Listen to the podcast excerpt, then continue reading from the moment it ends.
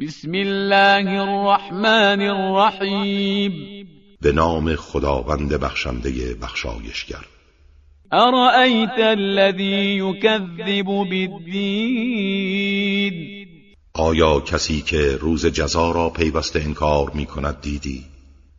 فذلك الذی یدع الیتیم او همان کسی است که یتیم را با خشونت میراند ولا يحض على طعام المسكين و دیگران را به اطعام مسکین تشویق نمی کند فويل للمصلين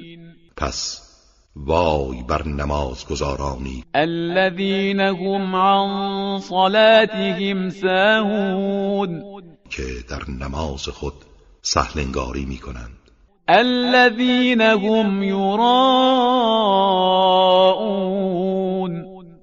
همان کسانی که ریا می کنند ويمنعون الماعون